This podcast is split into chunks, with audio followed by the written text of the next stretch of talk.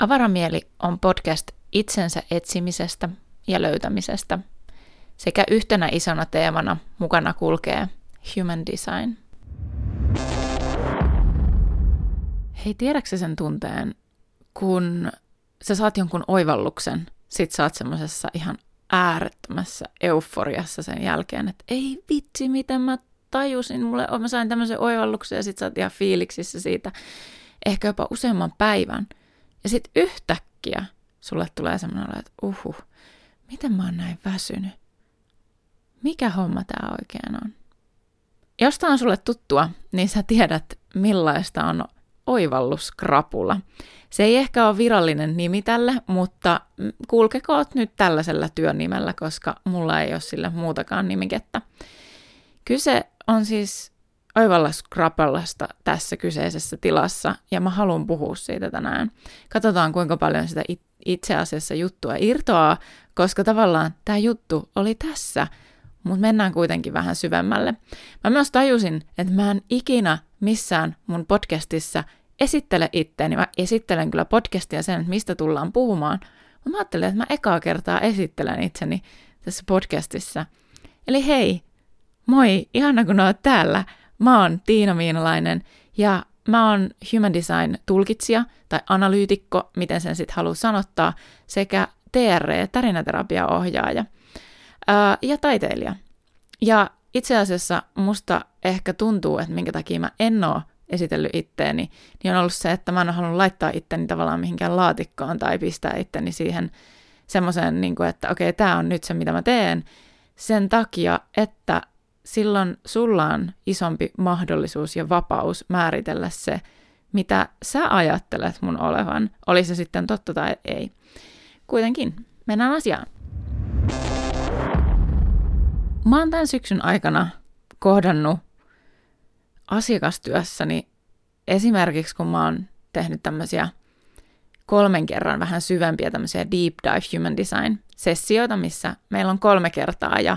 idea on sillä tavalla, että niiden sessioiden välissä on viikko tai kaksi, jotta se informaatio, ne asiat, mitä me käydään siinä sessiossa, ehtii integroitua. Ja jos me ollaan päädytty siihen, että on jotain tehtäviä tai jotain ajatuksia, asioita, mihin tarvitsisi kiinnittää huomiota, niin on myös aikaa integroida niitä siihen omaan arkeen ja kokeilla niitä käytännön tasolla, koska mulle human design ylipäänsä on kaiken, niin kuin kaiken kaikkiaan sitä, että me voidaan viedä asioita käytäntöön, eikä vaan silleen, että no onpas kiva tieto, vaan kyse on siitä, että asioita viedään konkretiaan, konkreettiseen toimintaan, siihen omaan elämään, mikä meillä on, ja sen kautta päästään testaamaan sitä, että toimiiko se meille vai ei, ja sitten voidaan päättää, mitä me sillä tiedolla tehdään. Et jos se tuntuu toimivan, niin totta kai otetaan se messiin meidän arkeen, ja jos ei, niin sitten me voidaan luopua siitä ja siirtyä johonkin toiseen asiaan. Mutta idea on kuitenkin niin kuin lähtökohtaisesti aina kuunnella itseä, antaa sen tiedon integroitua niiden asioiden välissä. Ja mä oon nyt saanut palautetta siis jo useampaankin kertaan itse asiassa, mutta tänä syksynä vielä jotenkin erityisesti tämä nousi esiin, koska tämä on ollut myös mun omassa elämässä tänä syksynä tosi iso teema, sellainen, minkä mä oon vihdoinkin ehkä isommin tiedostanut, ja aikaisemmin se on vaan ollut jotain, mitä on tapahtunut, mutta mä en ole niin kuin tajunnut sitä niin konkreettisesti. Tämä on myös asia, minkä mä olisin halunnut kuulla tai nämä asiat on semmoisia, mitä mä olisin itse halunnut kuulla silloin, kun mä itse aloitin mun henkisen kasvun, mun oman mielenterveyden ää, ja ylipäänsä niin kuin kokonaisvaltaisen hyvinvoinnin kanssa ja itseni kanssa etenemään ja kasvamaan ihmisenä. Koska jos mä olisin tiennyt tämän, niin tässä helpottanut mua hyvin monessa tilanteessa se, että isot oivallukset tuo mukanaan myös oivalluskrapulan, ja se kuuluu asiaan, ja se on ihan okei, okay, se on osa sitä prosessia. Eli palaute, mitä mä oon saanut liittyen just nimenomaan näihin meidän human design-sessioihin asiakkaiden kanssa, ja etenkin näihin pidempiin liittyen, niin asiakkaat on kertonut mulle siitä, että ne on ollut semmoisessa ihanassa oivalluseuforiassa ja semmoisessa, ai vitsi, että mä saan olla tällainen, mä oon aina tiennyt ja ai vitsi, tämmönenkin juttu, totta, onpa mielenkiintoista. Ja he on ollut semmoisessa euforiassa päivän tai kaksi tai jopa kolmekin, riippuen vähän ihmisestä. Ja sitten sen jälkeen on iskenyt totaalinen, totaalinen väsymys. Ihan kun olisi pikki, pikkunen niin kuin krapula ilman, että on juonut alkoholia tai tumpannut itteensä jotain myrkkyä tai tämmöistä, vaan kyse on enemmän siitä, että kun se oivallus alkaa integroitumaan, niin yhtäkkiä, kun me ollaan ymmärretty jotain meidän mielessä, niin myös meidän keho reagoi siihen, jolloin meidän keho on sille jossain kohtaa, että okei, nyt me ollaan oltu tämän asian kanssa, mutta nyt me tarvitaan lepoa, jotta tämä asia integroituu ja että me voidaan istua tämän asian äärellä, että se ei vaan mene toisesta korvasta ulos. Tai näin mä sen koen. Se voi olla myös, että sä koet sen hyvin eri tavalla ja se on ihan yhtä ok. Mä olisin kuitenkin halunnut kuulla tämän jossain kohtaa jo vuosia sitten, kun mä aloitin mun henkisen kasvun, koska jos mä olisin tiennyt sen, mä olisin myös osannut ymmärtää itsessäni sitä, että minkä takia mä olen niin väsynyt ja loppu aivan ihanien, mielettömien äh, valmennusten, kurssien, työpajojen tai erilaisten sessioiden jälkeen, vaikka se fiilis, mitä mä oon sieltä saanut, on ollut aivan mielettömän ihan, ja ne oivallukset, mitä mä oon saanut sieltä, voi olla, että ne on ollut äärettömän isoja. Ja sitten Mä oonkin ollut aivan loppu kokonaisen viikon jopa, vähän riippuen tilanteesta, ja keräily itteeni sen kanssa, että ihan oikeasti, että mulla oli tosi siistiä, miksi mä oon näin väsynyt. Jos mä olisin ymmärtänyt sen, niin mä en olisi silloin ehkä syyttänyt itteni siitä, että miten mä voin oikeasti väsyä siitä, että mä oivallan elämässäni jotain. Mutta se on oikeasti luonnollinen osa sitä kasvua, ja me tarvitaan sitä fyysistä lepoa, koska meidän keho ja mieli on yhteydessä, kun meidän mieli oivaltaa jotain, niin meidän keho ottaa sen vastaan myös ja tarvitsee myös sen levon. Ja se, että minkä takia tämä kaikki on nyt jotenkin niin kuin tullut tähän mun omaan maailmaan, elämään jotenkin tosi konkreettisesti silleen, kun sitä on niin kuin suorastaan hierottu mun naamaan, niin on osittain siksi, että mun kasvussa, mun kehittymisessä, henkisessä kasvussa on myös tapahtunut isoja loikkauksia. Okei, niitä on tapahtunut usein, niitä isoja loikkauksia, säännöllisesti niitä tulee ja sitten välillä tulee sellaisia suvantovaiheet, tuntuu, että ihana tavallaan jopa levätä, että saa olla niinku niiden oivaltemiensa asioiden äärellä ja elää niitä todeksi ja sitten taas tulee jotain, mitä taas oivaltaa, ja sitten on silleen, että okei, okay, huh,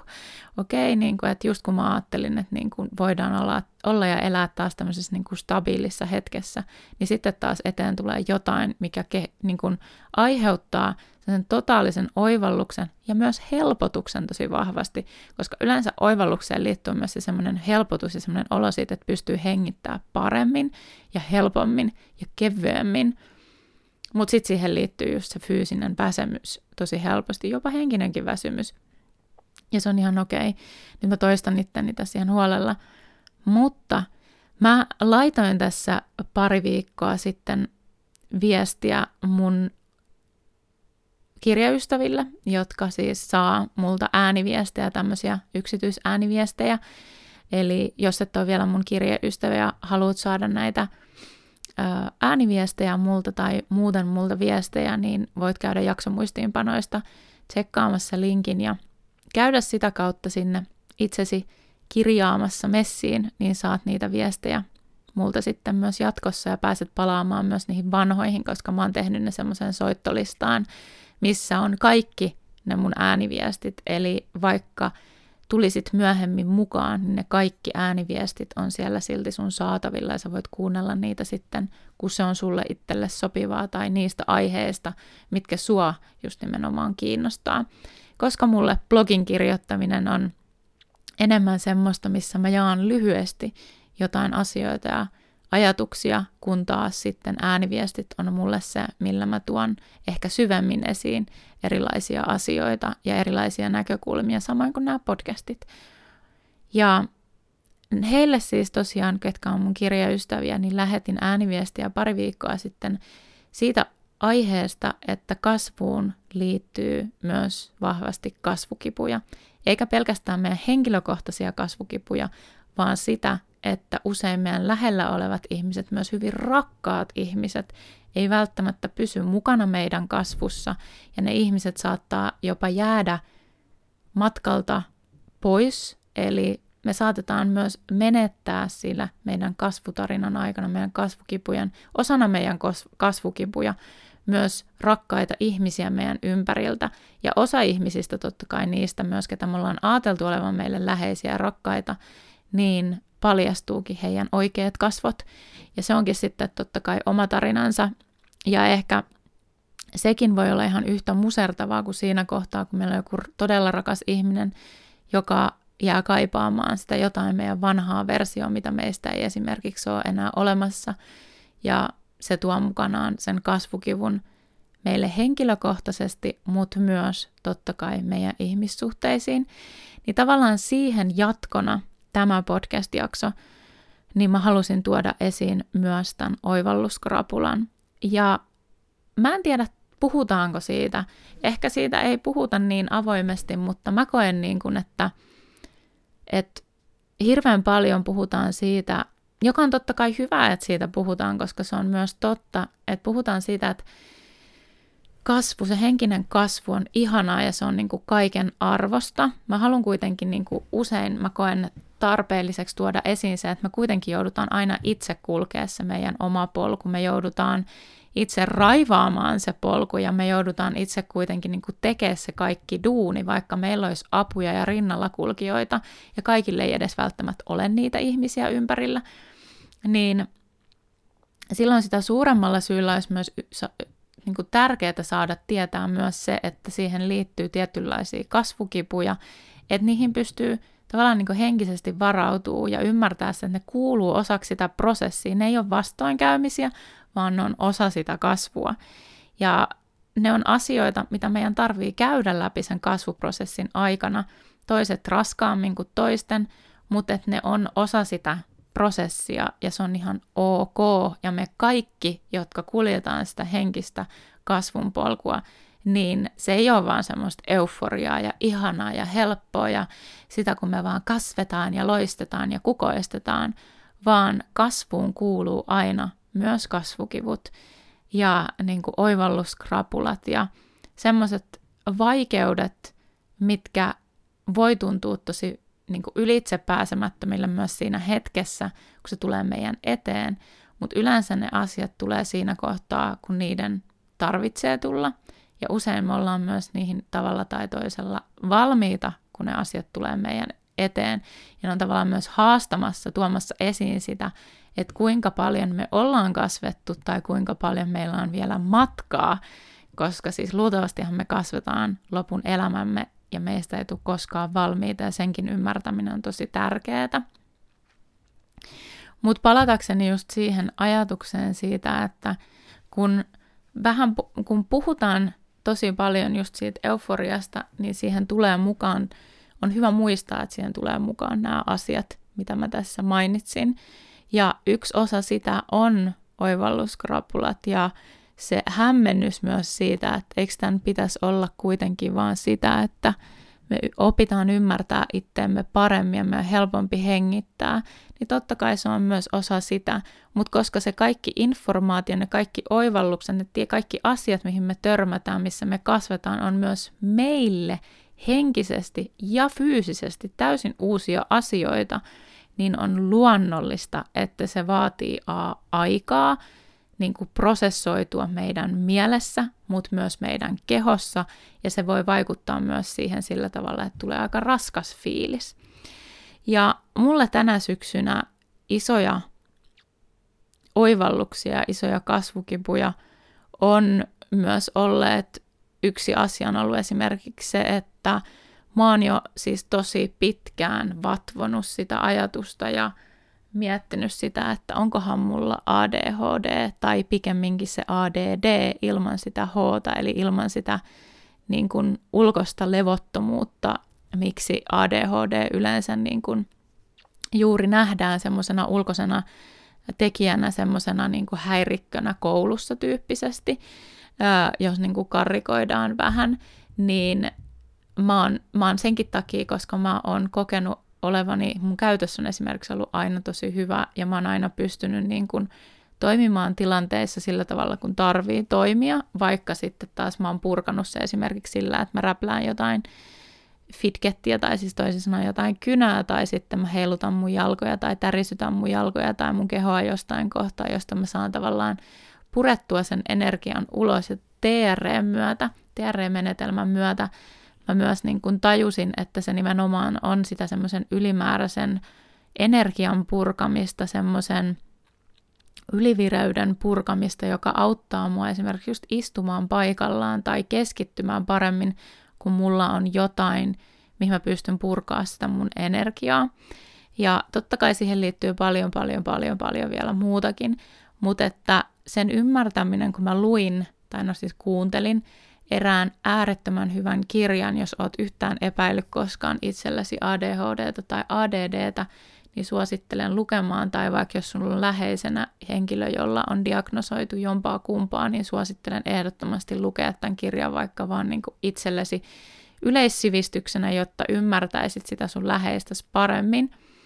Niin tämmöinen ADHD-aikuis, tämä on nyt siis nimenomaan aikuis-ADHD-diagnosointiin liittyvä kirja, mutta kyllä siitä varmasti, että jos sulla on niin kuin, ää, nuoria tai lapsia, niin sitten kannattaa ehkä valita joku toinen kirja, mutta totta kai tästäkin saa niin kuin, ää, varmasti tarttumapintaa, vaikka olisi kyse lapsesta tai nuoresta, mutta lapsilla ja nuorilla se esiintyy ehkä, tai ne toimintamallit, mitä siinä tuodaan esiin, niin siinä on sitä samaa, mutta se lähestymistapa on tässä kirjassa nimenomaan se aikuisuus. Eli kirjan nimi on ADHD, aikuisen selviytymisopas 2.0. Ja tämän kirjan kuunneltua, niin mulle tuli semmoinen olo, niin kuin, että okei, mulla ihan oikeasti on ADD, ihan sama, vaikka mulla ei ole siitä niin kuin diagnoosia, mutta että se tönäs mua sekä sunnuntainoidan ää, avautuminen ää, ADHD-epäilyistään, niin tönäs mut ymmärtää sen, että mulla on silti niin kuin oikeus ja mahdollisuus käydä tutkituttamassa tätä asiaa, koska se on, mä oon myös kokenut sen olevan asia, joka tietyllä tavalla niin kuin häiritsee mun elämää sen lisäksi, että mulla on myös lukihäiriö, niin äh, jotta mä voisin saada esimerkiksi toimintaterapiaa tähän asiaan. Niin sen ymmärtäminen tavallaan, että se vihdoin ikään kuin äh, se niin sanottu ADHD, ADD-kivi plumpsahti veteen – oivalluksena siitä, että hei, itse asiassa tämä kyseinen asia selittää niin monta semmoista toimintamallia, mitä mulla on, tai semmoisia asioita, mitkä toistuu mun elämässä, mitä mä oon ajatellut, että ne on niin kuin jotain vikoja, mitkä pitäisi tavallaan niin kuin jotenkin kitkeä, tai että terapiassa meidän tarvitsisi käydä niin kuin läpi sitä, että okei, onko nämä lapsuudesta jotain juttuja, jotain jumeja, mitkä me saataisiin niin kuin avattuun nämä solmut, mutta niin kuin terapiassakin sitten jotenkin selvisi se, että nämä on tämmöisiä malleja, mihin me niin kuin palataan terapiassakin uudelleen ja uudelleen, ja, ää, ja ne on ominaisuuksia, ne ei ole vikoja, vaan ne on ominaisuuksia, joita mä voin oppia ymmärtää, joiden kanssa mä voin oppia elämään, joten me voidaan vaihtaa näkökulmaa, eikä yrittää tavallaan päästä niissä sen syvemmälle, koska kyse on selvästi jostain tämmöisestä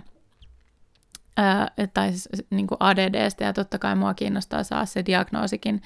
siinä mielessä, että se on silloin helpompi siitä on puhua, kun siitä on se diagnoosi, kuin sitten tässä vaiheessa, kun on vasta niin kuin hakeutunut tutkimuksiin. Ja tällä hetkellä mä oon siis käynyt esimerkiksi ensimmäisessä lääk- siis terveyskeskuslääkärillä ensimmäistä kertaa, ja en ole vielä saanut siis lähetettä mihinkään suuntaan, vaan hän haastatteli muotosi antaumuksella, ja tota, antoi mulle vielä papereita kotiin täytettäväksi, mitkä mä palautan, kun tämä jakso tulee ulos, niin samana päivänä mä käyn verikokeissa ja virtsanäytteissä sun muissa labroissa ennen kuin hän päättää, että lähettääkö hän mua ja mihin hän mut lähettää vai lähettääkö ollenkaan. Niin tota, joka tapauksessa niin kuin näiden asioiden niin kuin läpikäyminen on esimerkiksi tuonut mulle just sen oivalluskrapulan tosi hevisti, koska tämä on myös jotain, ää, niin kuin yleensä kasvuunkin liittyen ää, meidän oivallukset voi olla tosi massiivisia, joka voi olla jotain, mikä saattaa liittyä meidän niin kuin identi- niin kuin, tai kuvaan omasta identiteetistä. Ja esimerkiksi munkin tapauksessa se, että mä oivalsin niin kuin yli 30 vuoden ää, edestä niin kuin tilanteita, joissa ää, mut on esimerkiksi ymmärretty väärin, että miksi näin tapahtuu. Ja esimerkiksi tässä mun omassa perheessä ää, mä oon törmännyt monta kertaa tilanteisiin, missä joku on harmistunut siitä, mitä mä sanon, kun mä oon luullut, että mä oon sanonut asian nätisti, mutta mä oonkin möläyttänyt se jotenkin eri tavalla ja se on kuulostanut mun korviin erilaiselle kuin vaikka mun puolison korviin. Ja sen niin kuin oivalluksen kuuleminen, että ihan oikeasti, että joskus vaikka mä yritän sanoa asiat nätisti, niin se ei välttämättä kuulosta sille. Ja se tuntuu myös epäreilulle, koska on tosi turhauttavaa tulla myös väärin ymmärretyksi, koska ei tarkoita pahaa, mutta kuulostaa kun tarkoittaisi. Tai sillain, että se äänensävy on erilainen kuin miten sen on, niin kuin, että se tulee ulos eri tavalla, kun on ajatellut, ja se on esimerkiksi yksi niin kuin oire. Ja sen niin kuin oivaltaminen on ollut ihan semmoinen, että ihan oikeasti kuinka monta ihmistä on ajatellut, että mä oon ihan mulkku, kun mä sanon jotain ääneen, vaikka mä oon tarkoittanut hyvää, mutta se on vaan tullut esimerkiksi ulos jotenkin oudosti tai muuta. Samalla kun mä sitten taas esimerkiksi, mä, niin kuin mä oon puhunut monesti podcasteissa ja ääniviesteissäkin siitä, että ei ole tekosyytä olla mulkku, että ihminen voi olla suora ja avoin ja niin kuin puhua rehellisesti, mutta ei ole tekosyytä niin kuin toimia tai sanoa tai olla niin kuin mulkku, niin sitten tavallaan niin kuin toi tuo mukanaan semmoisen, että niin, no mä oon voinut joskus olla tahattomasti niin kuin mulkku, että mi, mi, mitäs niin kuin tämän asian kanssa, ja se on kyllä tuntunut niin kuin kehossa ylipäänsä niin kuin nämä isot ajatuskelat ja oivallukset ja pohdinnat tosi vahvasti. Ja se, mitä mä puhuin esimerkiksi melankoliajaksossa jaksossa muutama jakso sitten, niin se on esimerkiksi se melankolia, mikä alkusyksystä oli, lähti kyllä sitten pois, mutta niin kuin kaikki niin kuin siihenkin liittyvät semmoiset oivallukset, eli niin kuin tavallaan just se, niin kuin, että voi olla, on olemassa sitä, että on oivalluskrapula, tai sitten, että tulee se melankolia, joka pitää sisällään just kans jonkun, jonkun asteisen passiivisen kasvuprosessin esimerkiksi. Mutta esimerkiksi oivalluskrapula, niin se yleensä liittyy siihen vähän aikaa sitten johonkin oivallettuun aha-elämykseen, kun taas melankolia voi olla jotain, mikä me on vaikea liittää välttämättä edes siihen, että mihin se niin kuin liittyy. Että ne on sitten taas niin kuin kaksi ihan erilaista asiaa. Mutta toi on niinku yksi esimerkki, mikä nyt on niinku tämän syksyn aikana tullut. Ja on myös muitakin asioita. Mutta että niin kun siihen, se on jännä, miten paljon energiaa myös sellaiset äärettömän ihanat ja hyvät asiat, mitkä tuo meille sitä omaa voimaa ja semmoista euforiaa ja semmoista niin kuin helppoutta ja keveyttä, niin se voi tuoda myös tullessaan myös sitä raskasta olemista ja raskasta fiilistä siitä, että ja, ja sen kautta, kun se raskas fiilis tulee, niin sitten tavallaan hämmennys siitä, että miksi, mulla on, miksi mä olen väsynyt, miksi mulla on näin raskas olo, miksi mä oon jotenkin näin uupunut, ää, vaikka mä kävin esimerkiksi mun tapauksessa silloin, kun mä kävin tuolla terveyskeskuslääkärillä viikko sitten, niin mä kävin aamulla siellä, mä olin siellä ehkä puoli tuntia, tai paljon se vakkariaika siellä on, se vissiin meni vähän yli sen, mutta kuitenkin, ja juttelin tuommoisista asioista, mitkä on sitten toisaalta aika raskaita, mutta mä oon toisaalta ihminen, joka on tottunut puhua tosi raskaistakin aiheesta, tosi kasuaalistikin, mutta tietysti tämä oli tosi lähellä just tätä niin kun, ä, isompaa, isompaa niin kun, identiteettiin liittyvää oivallusta. Ja näin, ja sitten kun me palattiin myös sinne lapsuuteen ja niin kun, ä, käytiin tosi tarkasti läpi sitä settiä, niin mä olin loppupäivän siis aivan loppu aivan loppu. Ja mä olin silleen, että okei, mikä homma tämä niin on, kunnes mä taas muistin, että ei hemmetti, että tämä on nyt just sitä oivalluskrapulaa. Että onpa jännä, ja onpa jännä, miten raskaalle tämä tuntuu. Ja silloin olisi jotenkin tosi tärkeää itse malttaa jos esimerkiksi tietää, että on tulossa jotain vastaavaa, niin raivata se kalenteri sillä tavalla, että sitten siinä illan suussa sen asian jälkeen ei ole enää mitään semmoista isompaa hoidettavaa asiaa, jotta voi nimenomaan niin kuin antaa itselleen aikaa levätä tai käydä jollain, mitä sitten keho sillä hetkellä tarviikaan, koska joillekin sitten taas sitä lepoa ja integraatiota voi tuoda joku niin kuin fyysinen tekeminen ihan, kun taas mä koin esimerkiksi viimeksi tosi tarpeelliseksi sen, että mä vaan niin kuin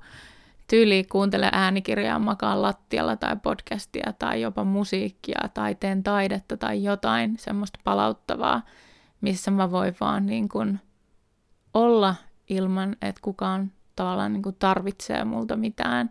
ja ehkä jopa mennä niin kuin päiväunille, jos sille on niin kuin tarvetta, riippuen hirveästi myös tilanteesta, koska jotkut oivallukset ja asiat, mitä meidän arjessa on, niin on hyvin eri kokoisia ja erilaisia, jolloin totta kai se krapula on myös hyvin erilainen riippuen tilanteesta. Mutta että tämä on tämmöinen asia, minkä mä halusin niin kuin tuoda esiin, koska niin kuin sanoin alussa, niin tämä olisi ollut semmoinen asia, minkä mä olisin halunnut kuulla itse jo sen oman mun matkani alkupuolella, jotta mä olisin pystynyt olemaan lempeämpi esimerkiksi niissä tilanteissa, missä mä sain jotain oivalluksia ja ymmärtää tavallaan sen, että myös se, että jos mulla on vaikka esimerkiksi nyt kun mulla on tulossa yksi viikonloppukurssi, millä mä itse osallistun, ja mä tiedän, että me tullaan käymään siellä läpi luultavasti jotain semmoisia asioita, mitkä on mulle tosi uusia ja varmaan aika oivaltavia, niin mulla ei ole sen viikonlopun aikana mitään muuta. Ei mitään muuta kuin ne kurssit, ja mielellään vielä niin, että mulla on maanantaikin mahdollisimman niin kuin avoin, ja niin kuin se alkuviikko siitä seuraavasta viikosta, jotta mulla on semmoinen aika niin kuin olla sen tunteen kanssa, mitä ikinä sieltä sitten nouseekaan. Ja ei se aina tarkoita sitä, että joka kerta tulee joku niin kuin oivalluskrapula. Ja sekin on ihan ok. Mutta joskus sitä tulee, joskus sitä tulee niin kuin vähäisesti ja vähän, joskus vähän enemmän. Mutta se ymmärrys siitä, että se kuuluu prosessiin ja se on ihan okei, okay. ne fiilikset, mitä ikinä sieltä tuleekin niin kuin läpi, niin on tosi tärkeää niin kuin kuunnella itseään. Hei, kiitos kun kuuntelit ja olit mukana. Jos Human Design on sulle ihan uusi juttu, niin käy kurkkaamassa jaksomuistiinpanoista sit, tai sit, jaksomuistiinpanoista tai sitten Instagramista, että avaramieli, jos et mua vielä seuraa, niin sieltä bion linkeistä, tai sitten – ihan mun nettisivuilta avaramieli.com, niin löydät tällaisen ilmaisen Human Designin perusteet minikurssin. Ja tota, voit käydä sen ihan omaan tahtiin. Ja pakko nyt vähän nostaa esiin tällaista asiaa, mikä on tässä tulossa tammikuussa. Jos tämä sua kiinnostaa, niin olisi totta kai kiva, että ilmoittaudut ö, tota, ensimmäisten joukkoon kuulemaan tästä. Eli mä oon julkaisemassa tässä marraskuun aikana tämmöisen pienryhmävalmennuksen Human Designin yhdeksän energiakeskuksen, ää, yhdeksästä energiakeskuksesta, eli valmennuksesta, Human Design, ihana, tämä nyt taas toimii, tämä mun ulosanti näin hyvin, mutta siis, että yhdeksästä Human Design kehokartan yhdeksästä keskuksesta tämmöisen pienryhmävalmennuksen, joka alkaa tammikuussa – mä marraskuun puolessa välissä tosiaan olisi tarkoitus julkaista, että mitä se pitää sisällään, mitä se tulee maksaa ja niin edelleen. Ja jos ilmoittaudut tosiaan tuolle odotuslistalle, mm, esimerkiksi taas sen että avaramieli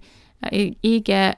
Bion kautta sieltä löydät sen odotuslistan tai mun nettisivujen kautta, niin saat tietää sitten vähän etukäteen asioista ja pääset ilmoittautumaan ensimmäisten joukossa ja saat infon ensimmäisten joukossa. Ja ehkä jotain ekstraakin mä vielä keksin sille porukalle, joka on ennakkoilmoittautunut odotuslistalle. Ja se ei tosiaan sido sua vielä mihinkään, mutta että saat sitten infot kuitenkin niin kuin ihan varmasti sitten aiheesta sähköpostiin ja tiedot siitä, mistä, mitä se niin kuin tulee tosiaan pitää sisällään. Okei, pidemmittä puheitta. Hei, ihanaa torstaita ja kuullaan taas ensi viikolla. Moikka!